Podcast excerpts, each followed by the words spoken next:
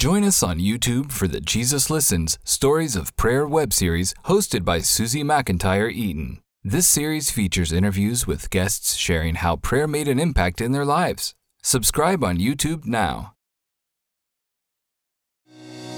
If you read the New Testament and the words in red that are Jesus, and you think of him delivering them with a smile instead of a stern face, you would interpret the New Testament far differently.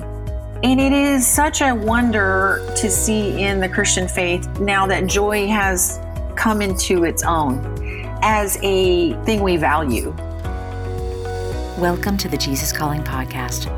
This week, we're talking to two women who grew up checking off the boxes to be the best Christians they could possibly be, and who would later in life come to know a God who was more concerned with their hearts than with their behaviors. Comedian Anita Renfroe grew up in a church that didn't consider laughter to be appropriate within its walls. As a person who always had something funny running through her head, it took her years to realize that joy, which bubbles over into laughter, is actually something that pleases the heart of God. Writer and teacher Hollylu Jostes also grew up in an environment that had very specific notions on what it meant to be a good Christian. Basically playing a role that ran counterintuitive to who she was as a person, she struggled to find her authentic self until she learned to know the God who loved her madly, who gave her the freedom to be exactly who she was meant to be. Let's start with Anita's story. Hi, everybody. I'm Anita Renfroe, and so glad to be here today. I am a follower of Jesus. I love to bring joy mostly to females, and I've been doing it for over 20 years. And when I hear laughter in a room, which is basically agreement from mostly women, it's very fulfilling for me to bring joy.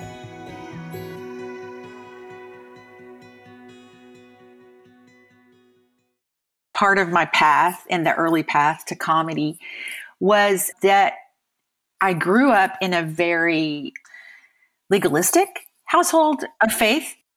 The whole idea was you shouldn't be laughing because if you're laughing, it means you're probably having fun. If you're having fun, you're possibly enjoying yourself, which could be a sin. So let's not even go there, right? It wasn't that we didn't appreciate laughter. It was just, it was very, you know, home based. Like we can laugh, but oh, definitely never in church and I just never knew that it could please the heart of God if his children laughed until I had a child. I remember feeling very drawn to music, obviously. That was, you know, very well rewarded in our church system to love music. And I always was making up crazy, silly songs. And in fact, one of my earliest memories is standing on, a, they had cut down a pecan tree uh, halfway from the house to the um, wherever we grew the hay down there. And I remember standing on that, feeling like that was my stage. I might have been three or four years old. It is my earliest memory, singing to the cows that were down there. So obviously, I had the performance bug, even if I could only get cows to listen. But they were a very good audience. They never, they never walked away. They just stayed right there. No judgment. They didn't send me emails about how what I said offended them. It was great interestingly, you know, still pursued music. And when I went to college, I was studying pre law, going to get that law degree, which I feel like that was a very pivotal moment too, because I was on the debate team. And on the debate team, I learned how to think on my feet.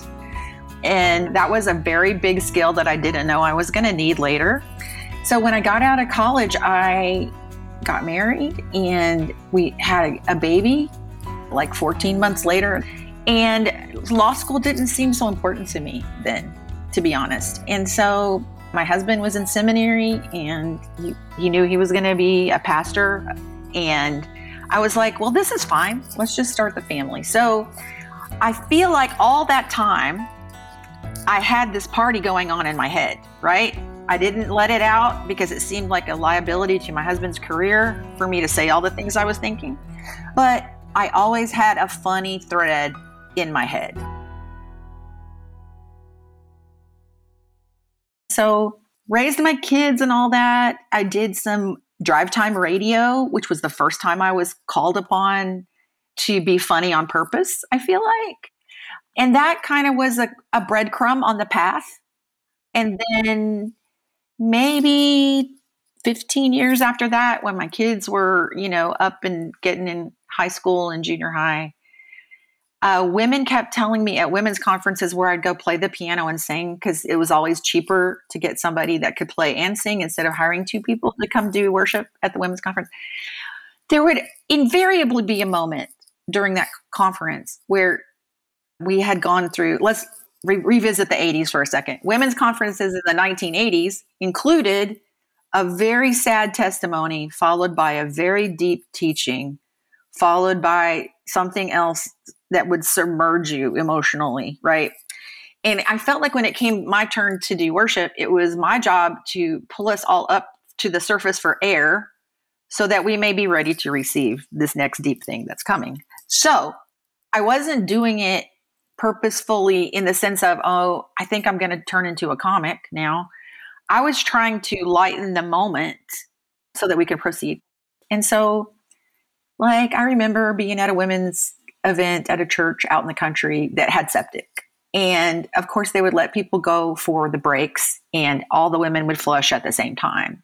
And so it was causing problems. And so they gave me the job of announcing that we had to stagger the flushing. You know I'm saying? Things like that.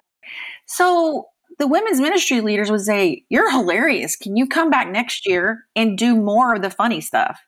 And I was the one sitting there saying, I don't I don't think that's funny stuff. I was just talking, right? So I love that. And this is one of my favorite things about how the Lord led me into this is that it takes sometimes other people to point out things that should be obvious to you but are not. So it was a very slow ramp from being the music person for a women's conference to like five years later, them saying, Hey, we can get somebody else to do music. Will you just come do 30 minutes of funny? Our, our ladies really need that. And as my kids kept getting older during that span, I would get more invitations. So instead of doing one a quarter, I was doing one a month in three years and then two a month. And then, of course, Women of Faith called and said, Can you do this intentionally in front of a lot of people? I was like, I'm going to give that a try. I feel it's a gift when the body of Christ can call that out in each other.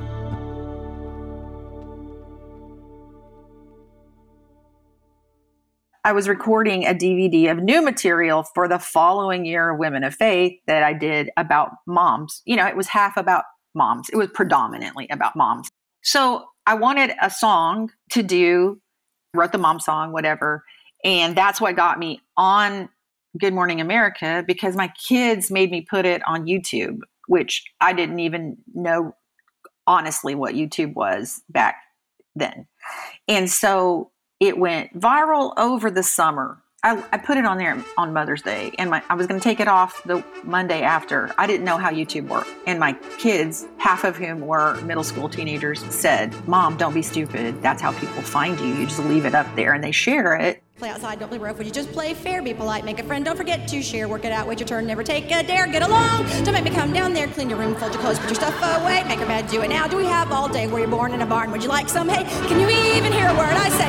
Answer the phone, get off the phone. Don't sit so close, turn it down. No texting at the table.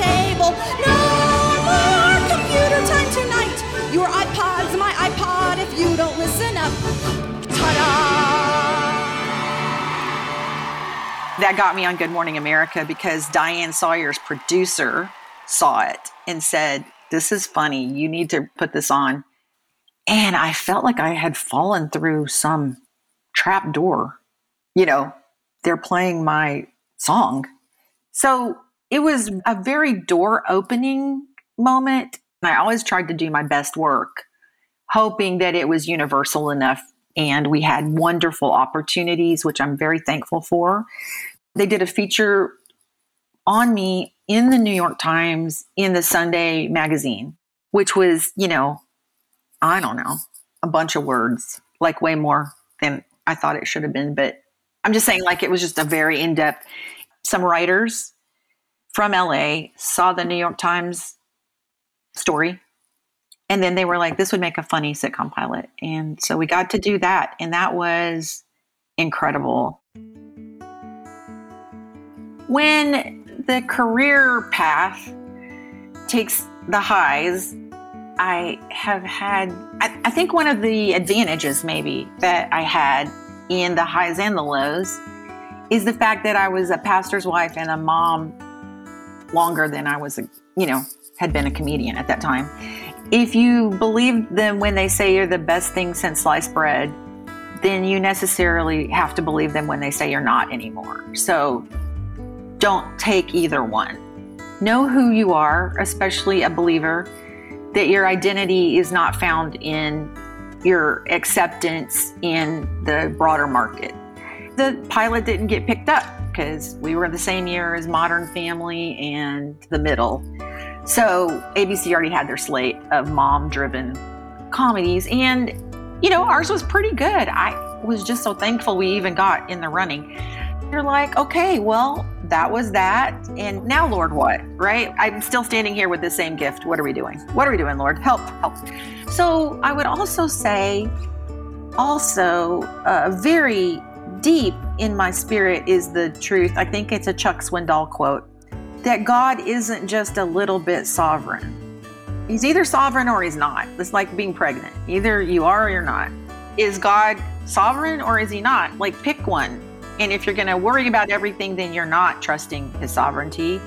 And you should still always do your best. You know, you just can't always be the flavor of the week. And I feel like the Lord will guide me, will guide whomever as long as you are continuing to move forward. And I know that's not always possible, and I'm not judging people that have hurts that are so deep they must sit down and take a moment.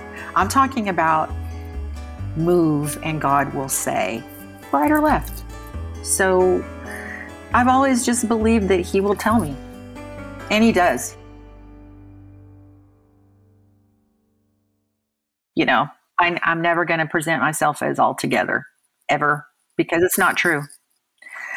So, uh, yeah, I feel like I'm just going to keep showing up and doing what I do. And it's in the Lord's hands if He elevates or chooses not to. That's His business. I feel like if you're connected, you know, which is why I think it's so important to stay with God daily. He says, you know, I'm the vine, you're the branches. It means there's a connection that's supposed to be living and the nutrients transfer and the fruit comes. And if you're not, you know, the, the word the Bible uses remain, remain in me, you know, stay, stay with me. God is my source and I will stay hooked in to my source.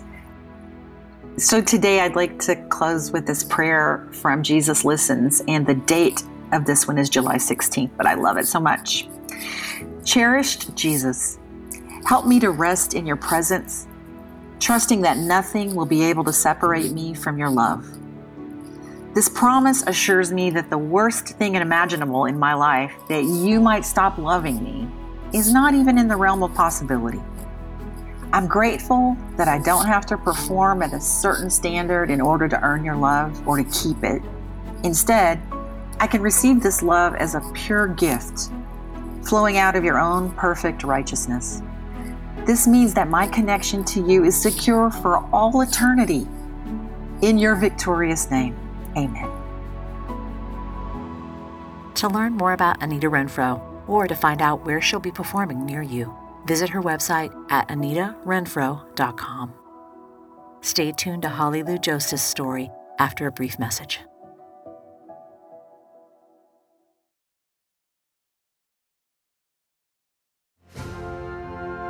During times of transition and unknown next steps, it's more important than ever to cling to the promises of God and to tune your ear to what Jesus has to say. Jesus Calling for Graduates is an encouraging compilation of 150 devotions from Sarah Young's brand. Grads will find topics such as discerning God's will, self worth, trust, support, and much more. Jesus Calling for Graduates is perfect for both high school and college graduates as they embark on the next chapter. Look for our special custom edition of Jesus Calling for Graduates, available exclusively at faithgateway.com.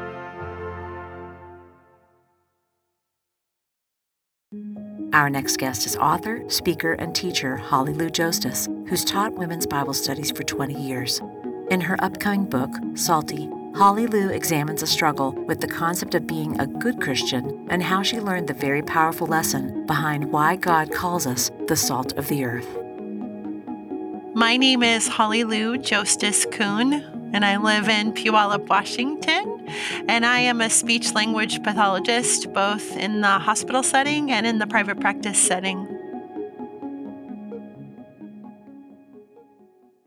I grew up in Omaha, Nebraska, and I was pretty much a free range child.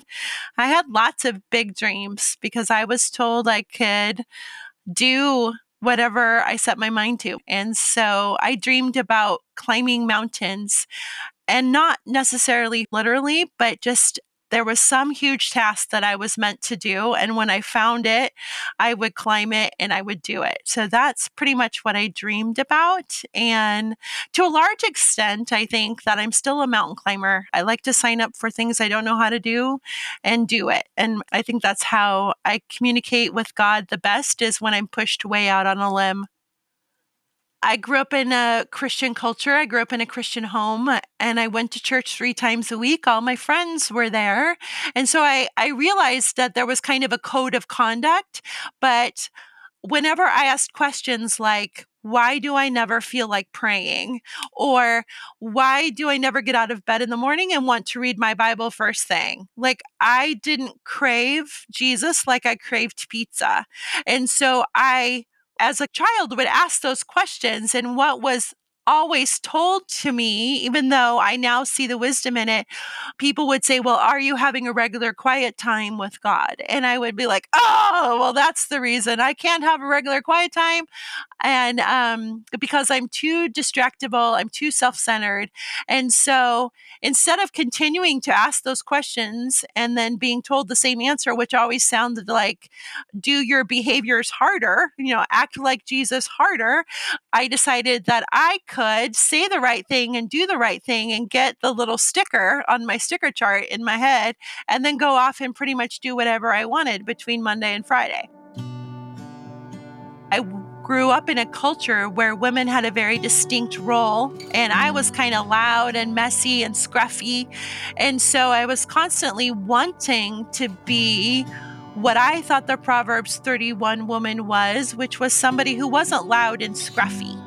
And I had completely misinterpreted scripture. And I don't blame the culture that I grew up in because though they rewarded people who were more of a certain personality type. And because as humans, we cannot see the heart, so we judge behavior. It's a rational thing to do. So as a child, I saw certain behaviors rewarded. And so I was always trying to be rewarded, not understanding that I was made different. For a big part of my life, I just thought that being a good Christian was super complicated and difficult because I could never achieve perfection. And so I would just kind of fake it. and what's the point? You know, I, I, said all the right things. I went to all the places. I carried my Bible all around. But inside, I was lacking the internal change of transformation. And pretty much, I would make my life plan and ask God to come along and bless it. And it's much easier to act like a good Christian than to live like one. I loved God, just not at the understanding that He wanted all of me, that I had to give up my will to run things my way. And so I wanted to be me, but I couldn't figure out how to be me. And it wasn't until I surrendered all of me, everything that, all of my hopes, all of my dreams, everything. I chose God not because He was saving me from hell, but because He is God. I chose Him because He's God. He is the only rational choice. And then everything falls under that. And once that is in the right place, then you are free to be who God created you to be. The salt analogy is woven all through the Bible. And if you look at the properties of salt, it's a powerful agent of change. And so when we're considered salt, we're not here to make things taste a little bit better. We are here to be powerful agents of change as directed by our God. And if we are living out our calling in authentic ways and we are not distracted by adhering to a set of good Christian rules, but we actually allow God to be the center of everything that we do, then we present something to the world that is not confusing, it's attractional. And I think that as God followers, if we live out our calling in whatever sphere that we're in on a daily basis, like I work in a hospital. And so this is my mission field. This is where I shine bright for God here, just today in this place. I think that is what He's calling us to do. I think when you grow up in a culture where you're judged by your behaviors, it's easy just to stay there and to not understand that God is much less concerned with your behavior than the transformation of your heart. And once you understand that God who makes you, who knows you, who is so much for you, who's madly in love with you. Pursuing full and total authenticity with Jesus is the only way to freedom. I think it's important to connect with God daily because He is the fuel. He's what gets us through our day, He's what gives our day meaning, and He's what infuses our day with joy. He will meet you in these meager little moments that we offer Him, and He will grow them. And then before you know it, you'll be like, I can't skip this. This is life sustaining. To learn more about Hollylu, please visit hollyluspeaks.com and be sure to check out her book, Salty The Deconstruction of a Good Christian. If you'd like to hear more stories about being authentic to who God made us to be, check out our interview with singer Rachael Lampa.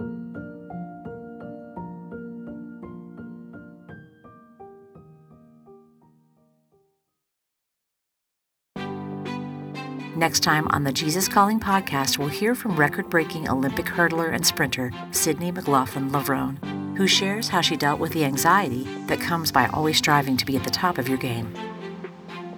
I think God really helped to rework my mind and my heart to truly put Him in the throne of my life. And because of that, I was able to reprioritize how I viewed track and field and how I prepared for races, how I viewed wins versus losses. And, you know, it's brought so much more joy to the experience of being a professional athlete, whereas before it was a constant worry every single day of, am I ever going to be enough?